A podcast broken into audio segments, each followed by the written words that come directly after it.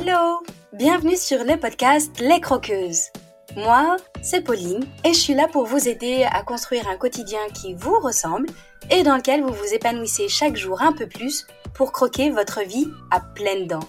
Dans les épisodes, seul ou avec mes invités, je vous partage des réflexions, des astuces, des inspirations et des outils pour vous remettre en mouvement. Le tout avec ma bonne humeur et beaucoup de pétillance, comme d'habitude. Allez, c'est parti, préparez-vous, on y va.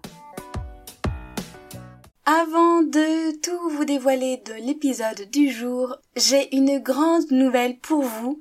Le 1er juin à 20h, c'est le premier webinaire du genre En finir avec la peur de dire merde. vous rêvez de vous affirmer et de dire enfin ce que vous pensez, mais vous n'y arrivez pas parce que vous avez peur de ce qu'on va dire de vous, vous avez peur de blesser les autres à qui vous diriez non, ou parce que vous culpabilisez. Vous vous retrouvez totalement débordé et épuisé par des trucs auxquels vous avez dit oui, alors qu'au fond de vous, vous n'aviez pas du tout envie, que vous aviez juste envie de dire non. C'est à l'intérieur une lutte permanente entre vos désirs profonds et ce que vous faites réellement et ce que vous dites réellement, vous vous rendez compte par contre que vous êtes fatigué du conflit intérieur entre celle que vous êtes et celle que vous rêveriez d'être. Le 1er juin, je vous propose de réserver votre soirée pour vous faire du bien et repartir avec un plan d'action concret et des prises de conscience pour enfin dire non, vous affirmer et assumer sans complexe. Vous avez le lien pour vous inscrire dans la description de l'épisode. Soit vous y allez dès maintenant en mettant en pause, soit vous y allez quand vous entendrez la fin du générique. Aujourd'hui, j'accueille Justine, une femme courageuse et authentique. Elle vous partagera une tranche de vie assez intense où elle a dû faire un choix crucial qui a évidemment impacté toute sa vie. On y parle courage, sincérité, sensibilité et beauté un épisode qui m'a profondément touchée et que je suis honorée d'avoir pu enregistrer. Restez bien à l'écoute pour découvrir son histoire et sa gourmandise, mais je vous en dis pas plus, je vous laisse découvrir tout de suite notre conversation. Hello, bienvenue à toi Justine. Tu es aujourd'hui sur le podcast Les Croqueuses et je suis super contente de t'accueillir et de pouvoir échanger avec toi parce que si je t'ai demandé de venir et d'intervenir, c'est que tu as quelque chose à nous partager. C'est qu'à un moment donné dans ta vie, tu as fait face à une épreuve, un moment qui n'était pas si simple et que tu as dû faire un choix. Tu as réussi à traverser tout ça et à tirer des apprentissages de ce que tu as vécu et même à construire à partir donc tu vas nous raconter et nous expliquer aujourd'hui en quoi est-ce que euh, tu intègres cet événement-là dans ta vie ou pas et qu'est-ce qu'il t'a apporté. Du coup, pour commencer, ben, en fait, je te propose de te présenter brièvement, nous en dire un peu plus sur toi. Hello à tous, alors je m'appelle Justine, je suis coach holistique, euh, j'accompagne les personnes à développer leurs énergies, leurs capacités subtiles. Voilà, j'ai 21 ans et je suis de Nantes. Ok, super. Est-ce que tu peux euh, nous dire maintenant que euh, tu as posé le contexte, qu'on sait qui t'es, d'où tu viens, tout ça, quel âge tu as? Est-ce que tu peux nous dire ce que ça a été pour toi Quelle a été cette fameuse épreuve en fait par laquelle tu es passé et que tu as envie de partager aujourd'hui sur le podcast? Oui. Alors euh, j'ai vécu un IVG, interruption volontaire de grossesse et voilà, c'est ce que c'est ce que je viens parler aujourd'hui de mon expérience, de comment j'ai vécu ça. Une IVG, c'est quelque chose qui est relativement courant, mais dont on parle très peu. Alors merci infiniment aujourd'hui de porter ta voix et de pouvoir témoigner, évidemment. C'est ton vécu, c'est ton expérience et c'est comment toi tu l'as traversé que tu vas pouvoir nous partager. C'est en aucun cas quelque chose de transposable à chacun et à chacune en l'occurrence, puisque chaque vécu est propre et personnel, et donc euh, tu vas pouvoir nous raconter un petit peu ce que tu as envie. Ouais, c'est ça. Bah, quand euh, ça m'est arrivé, euh, je me suis un peu renseignée sur le sujet et j'ai vu qu'une femme sur trois passait par une IVG au cours de sa vie. Et sa vie, c'est large, hein, ça peut aller jusqu'à 40, 50 ans. Et je me suis dit, waouh, comment ça se fait? Ça veut dire que quand je regarde, euh, quand je suis avec mes copines, quand je suis avec ma famille, ça veut dire qu'il y a une femme sur trois, quand je compte, qui va passer par cette étape-là. Pourquoi on n'en entend pas parler? Pourquoi en fait c'est tabou? Pourquoi on n'en parle pas? Pourquoi c'est pas quelque chose de courant? Et quelque chose euh, qui est un sujet normal au sein des foyers, des amis, etc. Oui, et dont on parle quasiment jamais. On a pu échanger un petit peu toutes les deux à ce sujet déjà. Ça. Et on s'est rendu compte qu'en fait, quand à un moment donné, euh, il y en a une des femmes avec laquelle on est en train de discuter qui partage son vécu, qui peut témoigner qu'elle l'a traversé, qu'elle a vécu et qu'elle a expérimenté euh, ben, ce passage de vie, c'est là que parfois ça incite soi-même ou l'autre en face à partager, à dire ok, moi aussi en fait. Ouais, ouais, c'est ça. Quand euh, il y a une personne euh, qui me témoigne de son IVG, je lui dis que je suis passée par là. Déjà pour, euh, j'ai l'impression de, enfin en tout cas pour moi, peut-être que c'est très personnel, mais casser un peu les, la barrière qu'il peut y avoir. C'est une façon de dire ok, je te comprends, je suis passée par là, et c'est tout, quoi. C'est juste, vas-y, raconte-moi, sache que moi aussi. Et si tu as besoin de quoi que ce soit, qu'on en discute, je suis ouvert à ça. Mais après, il y a aussi l'autre côté, d'en parler. Alors, euh, au début, après l'IVG, j'en parlais aussi un petit peu à tout le monde parce que pour moi, c'était pas quelque chose de tabou. Et en fait, bah, quand je me suis rendu compte des remarques de certaines personnes du style, mais t'aurais pu le garder ou euh, si Dieu a fait euh, telle ou telle chose, c'est que c'est le chemin pour toi. Bon, bah, à un moment donné, j'ai fait le choix. Ça a été euh, plus ou moins compliqué, mais ça a été un choix à faire dans ma vie. J'aimerais ne pas avoir à revenir dessus, quoi. Donc voilà, c'est pour ça aussi que parfois je le dis quand vraiment je me sens vraiment à l'aise. Et il y a d'autres moments, je vais m'abstenir parce que on ne sait pas trop comment la personne pense, ce qu'elle ce qu'elle en dit, et surtout que j'ai pas envie d'avoir de, de conseils sur ce sujet, quoi. Oui, c'est ça, c'est qu'à un moment donné, c'est ce que tu partages là, tu as eu ce choix à faire et tu l'as fait. Et évidemment, il y a un adage qui dit choisir c'est renoncer. Donc, en faisant le choix, ben, en fait, tu t'es orienté dans une voie. Remettre en question ce choix-là ne sert pour moi absolument à rien, à part à culpabiliser ou mettre en place des regrets, en fait, qui t'empêchent d'avancer c'est inutile et une perte de temps, quoi. Enfin, pour moi, je le vois vraiment comme ça. Euh. On peut y repenser, on peut réfléchir, on peut, mais avec beaucoup d'ouverture du cœur, euh, parce que des fois, on repense à des moments du passé, euh, que ce soit plus ou moins important, mais que ce soit toujours quelque chose de, très bienveillant, de qui a quelque chose de curieux plutôt que de culpabilisant. Hmm. J'aime bien ça, quelque chose de curieux plutôt de culpabilisant.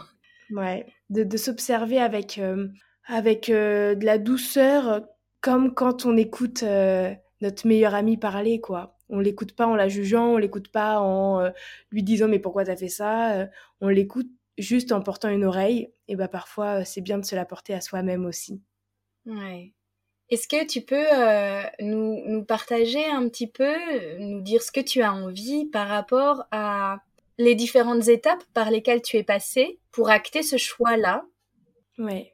Bah, je, vais, je vais vous raconter un petit peu comment je suis passée dans, dans l'IVG aussi, euh, quels moyens j'ai fait, etc. Alors, euh, moi, je l'ai appris parce que j'avais pas mes règles. Au début, je me suis dit, bon, bah, tout est normal parce que euh, bah, j'avais pas de raison de m'inquiéter sur le plan factuel. Et en fait, je me suis aperçue que, bah, retard de règles important. J'ai fait un premier test, il était négatif. Une semaine après, un deuxième test, il était positif. Et là, à ce moment-là, le monde intérieur s'est écroulé. Dans le sens où j'ai vraiment vu dans ma tête, c'est bizarre expliquer comme ça, mais j'ai vraiment vu un monde qui s'effondre dans moi. Et là, bah, faut s'accrocher parce que euh, t'es euh, sur les toilettes à te dire merde, qu'est-ce que je vais faire? Euh, Ça y est, j'en suis là. C'est le truc que je redoutais le plus dans ma vie parce que forcément, quand on est une fille, on y pense. Et là, tu te dis, bon, bah ça y est, on y est. Qu'est-ce que je fais? J'en ai parlé à, mon copain qui a été euh, une grande, grande, grande ressource bah, pour déjà alléger, on va dire, la, le problème. Alors, sur le moment, c'était une problématique parce que tu te dis qu'est-ce que je dois faire? Donc ouais, c'était vraiment le problème du moment. Donc le fait d'en parler, ça l'a divisé par deux quelque part, même si c'est quelque chose d'interne et de profond et d'intime. On va dire que c'était 70-30 euh, quoi. Il prenait 30% du truc euh, et, c'est déjà énorme. Donc euh, ça, c'était chouette.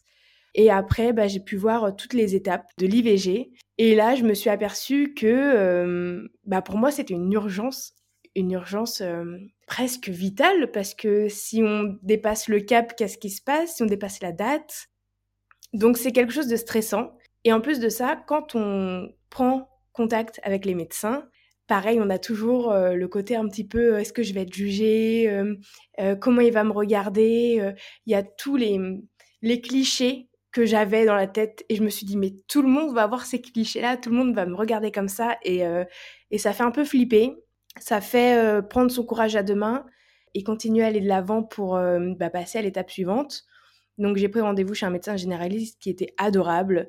Et puis à un moment donné, on prend un rendez-vous chez le gynéco et là on voit qu'il y a des médecins qui ne pratiquent pas l'IVG. Il y en a qui sont surbookés. Et tu dis mais c'est une urgence Et non, et, euh, et, du coup en fait bah, c'est un stress supplémentaire aussi pendant l'IVG de te dire ah ok, ça se trouve, je vais pas trouver de médecin. Qu'est-ce que je fais? Je suis dans une grande ville, comment ça se fait que je trouve pas Et donc, ça a été vraiment une pression supplémentaire.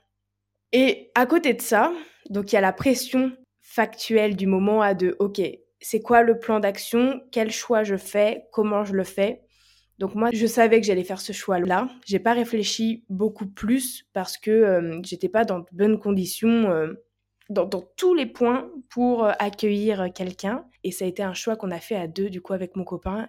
Et il m'a dit, Justine, je suis pas prêt. C'est toi qui auras le dernier mot. Waouh, ça lui faisait aussi flipper de, de, se dire euh, à tout moment, je suis papa et, euh, et ça se passe comme ça. Et, et comme c'est moi qui décide quelque part, parce que c'est moi qui prends le médicament ou non, et il s'est dit, ah ouais, là quand même, c'est hardcore ce qui se passe pouvais pas lui imposer ça, je pouvais pas nous imposer ça, sachant que on était on n'était pas du tout du tout prêt. C'était pas l'idée de des prochains projets à venir. Et en fait, une fois que le choix est fait, une fois que le médecin est pris, j'ai pu un peu plus me poser, me dire ok bah maintenant euh, faut attendre.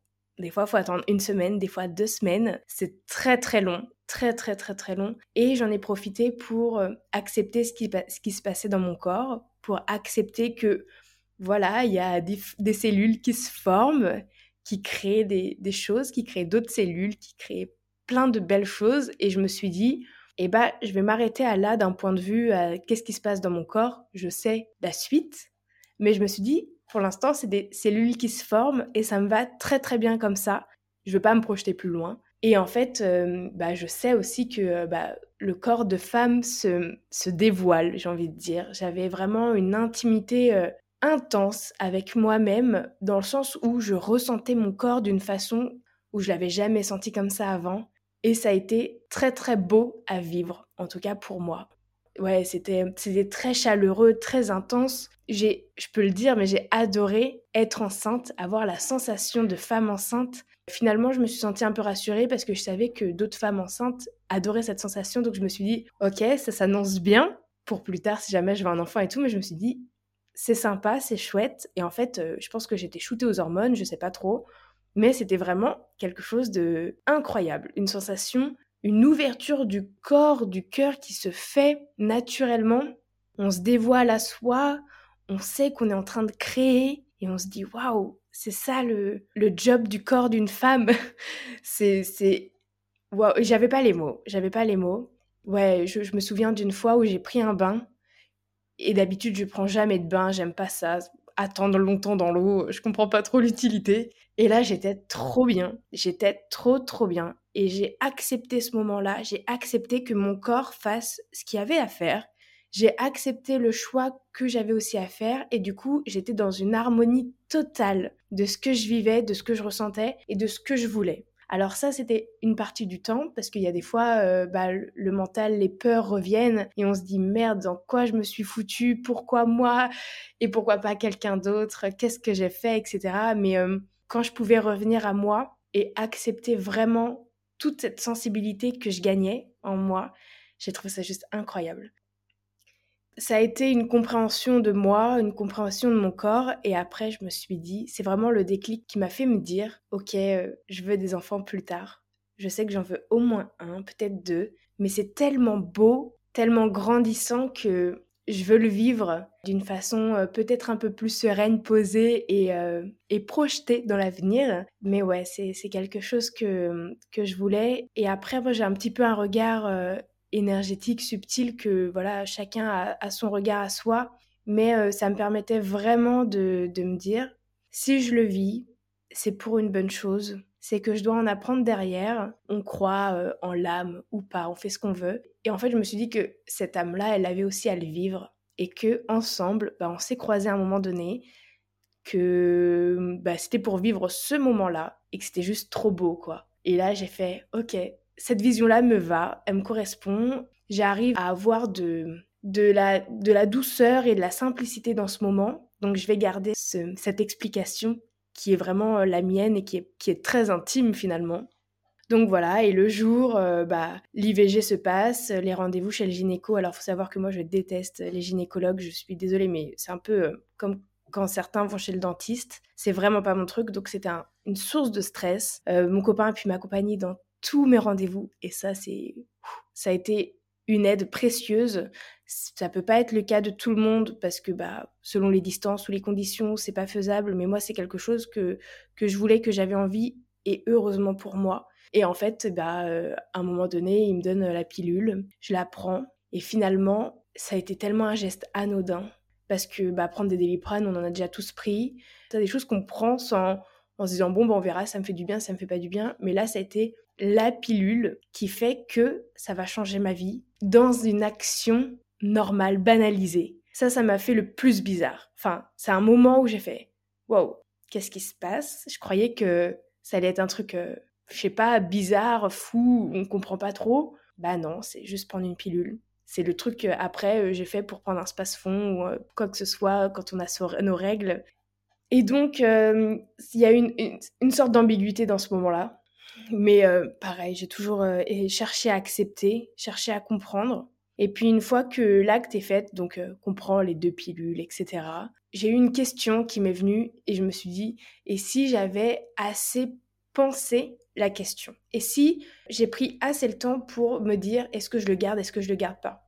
En fait, je me suis un peu reprojetée dans le passé en me disant, j'ai pensé tout de suite à, ok, je le garde pas, mais finalement, est-ce que j'ai assez réfléchi à la possibilité de le garder? Donc ça, ça a été des questions qui ont été un peu dures derrière, mais en même temps, il y a tellement d'émotions, il y a un moment, enfin, il y a du mental, il y a de la sensibilité, on est à fleur de peau parce que les hormones, et donc il y a tout qui chamboule tout le temps. Les, moments de douceur que j'ai pu avoir euh, euh, en étant connecté à mon corps, peut-être que deux heures après, j'étais dans le down de euh, mais qu'est-ce que je suis en train de faire de ma vie? Deux heures après, j'étais re-bien. Et en fait, ça continue même après de prendre la pilule. Et c'est là où on se dit que le corps, il est, euh, il est essentiel à nous, à notre bien-être, et que, euh, et que ouais, bah ok, je me repose des questions sur l'idée. Je, faisais vraiment ce qu'il fallait pour pas culpabiliser en me disant c'est fait, tout va bien, t'as accepté de le faire, euh, tu as été tranquille avec toi-même, il y avait pas de ça aurait pas pu mieux se passer quelque part. Donc tu peux en vouloir à la terre entière, vas-y, le temps d'un instant, tu as le droit d'en vouloir à tout le monde, c'est OK, mais fais attention à toi et regarde toujours toi avec euh, avec de la douceur.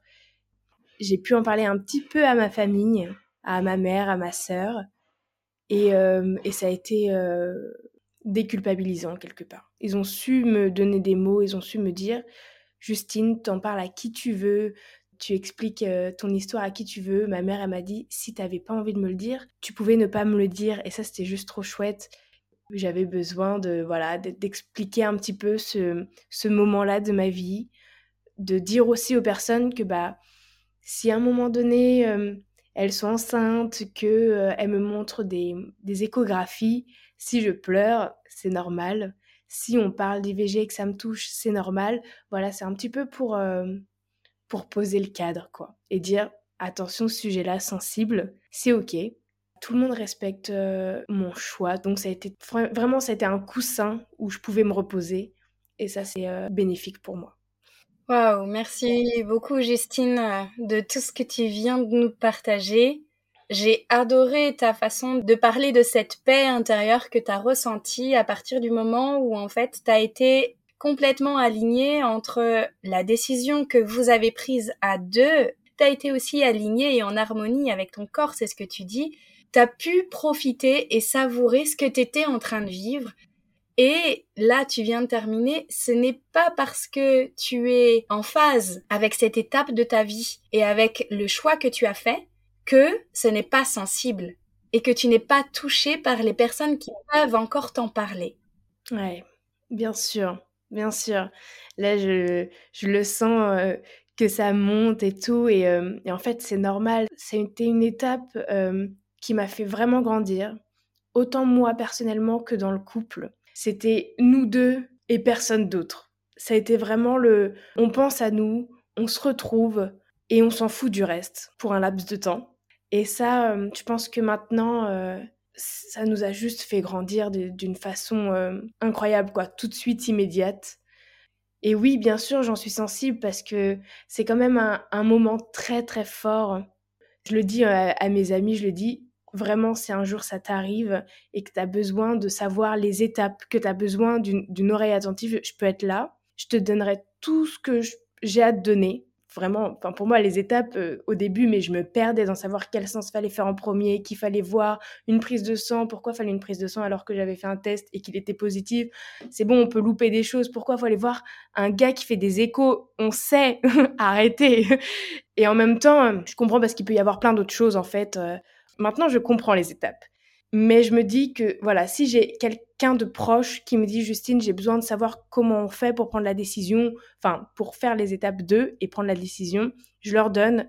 Mais je leur dis toujours, si à un moment donné, je dois prendre du recul parce que ça me touche trop, je le ferai, je suis désolée. Est-ce que tu as des proches qui sont là, qui pourront t'aider? Et j'adapte, mais je donne ce que je peux donner parce que forcément, euh, c'est pas évident, franchement, même de trouver sur Internet. Et puis on se perd, on est, on est vraiment brouillé entre nos sensations, nos peurs, le mental, plein de trucs qui se passent euh, et, on est un peu dans une panique intérieure parce qu'on sait qu'on doit aller vite. Donc si je peux adoucir ça chez mes amis, chez mes proches, en leur disant ok, je t'explique tout. Par contre, voilà, m'en parle pas plus ou alors j'ai pas envie de savoir. Euh, euh, les détails de, ton vécu. Oui, non, je verrai en fonction de moi et en fonction du moment, mais voilà, si je peux apporter un petit grain de, sable pour aider à faire un château, et eh ben, je le ferai avec grand plaisir. Ouais. Je suis très émue à t'écouter, Justine.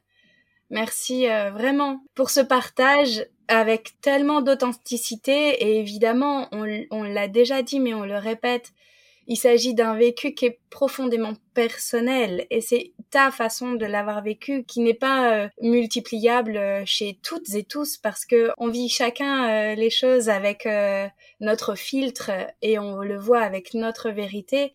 Et je trouve ça tellement beau aujourd'hui de pouvoir témoigner de ce vécu-là que tu as traversé, j'entends, avec le support, le réconfort le coussin dont tu parlais de toutes ces personnes autour de toi qui ont gravité, qui ont permis aujourd'hui que tu en aies un regard assez doux sur cette période de ta vie.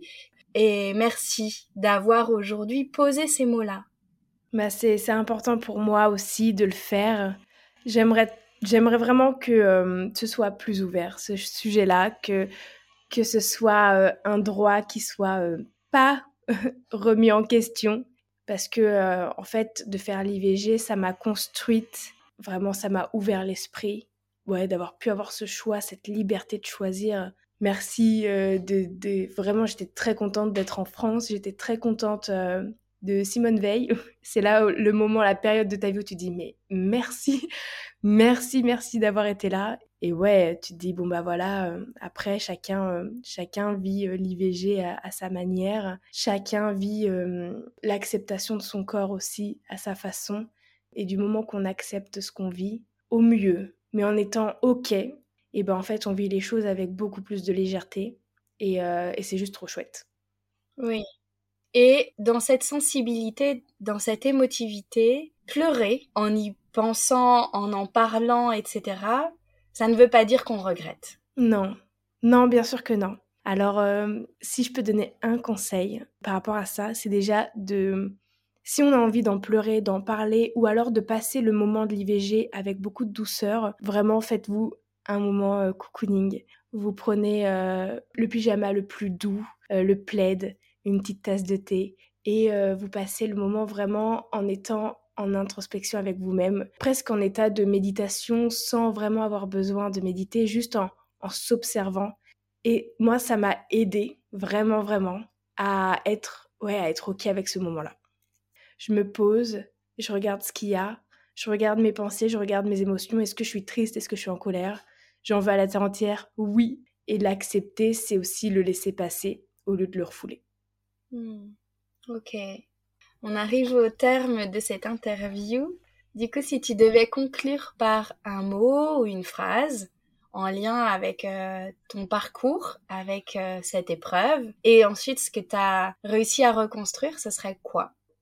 Un mot, un ou deux, ce serait euh, sincérité et honnêteté honnêteté avec soi dans le couple, de se dire clairement qu'est-ce qu'on veut, qu'est-ce qu'on veut pas, et que si un jour c'est A et que le lendemain c'est B, mais parce qu'on est dans la phase de, recherche de la réponse, et eh bah que ce soit ok et qu'on puisse le dire. Ça c'est super important. Et après en reconstruction derrière, je pense que ça m'a fait accepter mon corps Vraiment, euh, j'ai des hanches, j'ai des fesses, j'ai des seins. Euh, dès ma sixième, cinquième, j'étais développée. Donc ça a été quelque chose d'assez contraignant quand j'étais au collège, lycée. Et là, j'ai fait, mais on s'en fout. je me suis regardée, déjà, je me suis trouvée belle, vraiment belle pour la première fois, intimement belle. Et après, je me suis dit, mais il faut que je garde ça. C'est nécessaire presque que je regarde ce, ce regard-là de moi-même et que je me sente belle, courageuse et authentique. Moi-même, quoi. Hmm. Belle, courageuse et authentique. Magnifique. Ouais. Comme on est à la fin, Justine, j'ai pour habitude de terminer avec un petit quiz gourmand pour les croqueuses que nous sommes. Donc je vais te poser quelques questions pour euh, te cerner un peu plus avec gourmandise. Si tu veux bien nous répondre, me répondre de façon la plus spontanée possible. Quel est ton péché mignon, cette gourmandise à laquelle tu ne peux pas résister? C'est euh, tout ce qui est euh, thé, infusion, chai latte. J'adore. Si ta vie pouvait se manger, ce serait quel plat? Quel plat? Là, tout de suite, j'ai envie de pâte carbo. ok. Est-ce que t'es plutôt thé, café, bière ou eau? Euh, Thé. Thé euh, foisson. Foisson, ok. Est-ce que tu es plutôt radis, hamburger, falafel ou bourguignon? Bourguignon. Et puisque moi, ma gourmandise, c'est le chocolat auquel je peux pas dire non, est-ce que tu serais plutôt chocolat noir, chocolat blanc ou chocolat au lait? Chocolat au lait. Eh bien, c'est terminé. Merci infiniment, Justine, pour ton courage et ton authenticité dans ton partage aujourd'hui, d'être venue nous livrer un petit bout de ton parcours avec nous. Et si on veut te suivre et te retrouver, comment fait-on? Oui, vous pouvez me retrouver sur Instagram, euh, l'atelier.dubonheur. Et puis si vous avez des questions, n'hésitez pas à m'envoyer un petit message privé, j'y répondrai avec grand plaisir. Ouais, parce que c'est important qu'on puisse de plus en plus parler de l'IVG, de ce droit à disposer de son corps et à prendre cette décision, chacun, chacune, et que c'est une femme sur trois ose dire, ose en parler, ose témoigner pour déculpabiliser aussi toutes les femmes qui traversent ça, plus ou moins facilement. En tout cas, merci à toi pour cet accueil. Ça fait vraiment extrêmement du bien d'en parler. C'est libérateur.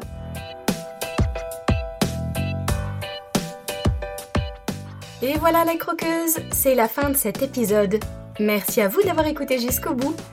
Si vous avez trouvé la gourmandise de mon invité, n'hésitez pas à m'envoyer un message ou un commentaire. C'est toujours un plaisir de vous lire. Si cet épisode vous a plu, qu'il vous a apporté un peu d'énergie, d'élan et de la valeur, si vous vous dites que ce serait bien que d'autres femmes puissent l'écouter, n'hésitez pas à le partager et à le noter sur votre plateforme d'écoute favorite. C'est très rapide Notez le podcast en mettant des étoiles, ça l'aidera énormément à être visible pour qu'il touche encore plus de croqueuses. Et merci à toutes celles qui le font déjà. Vous pouvez aussi vous abonner pour être certaine de ne pas rater les prochains épisodes en solo ou avec mes invités. Je vous souhaite une super journée ou soirée, où que vous soyez, avec gourmandise bien sûr. À la semaine prochaine pour une nouvelle dose de pétillance, d'inspiration et de bonne humeur.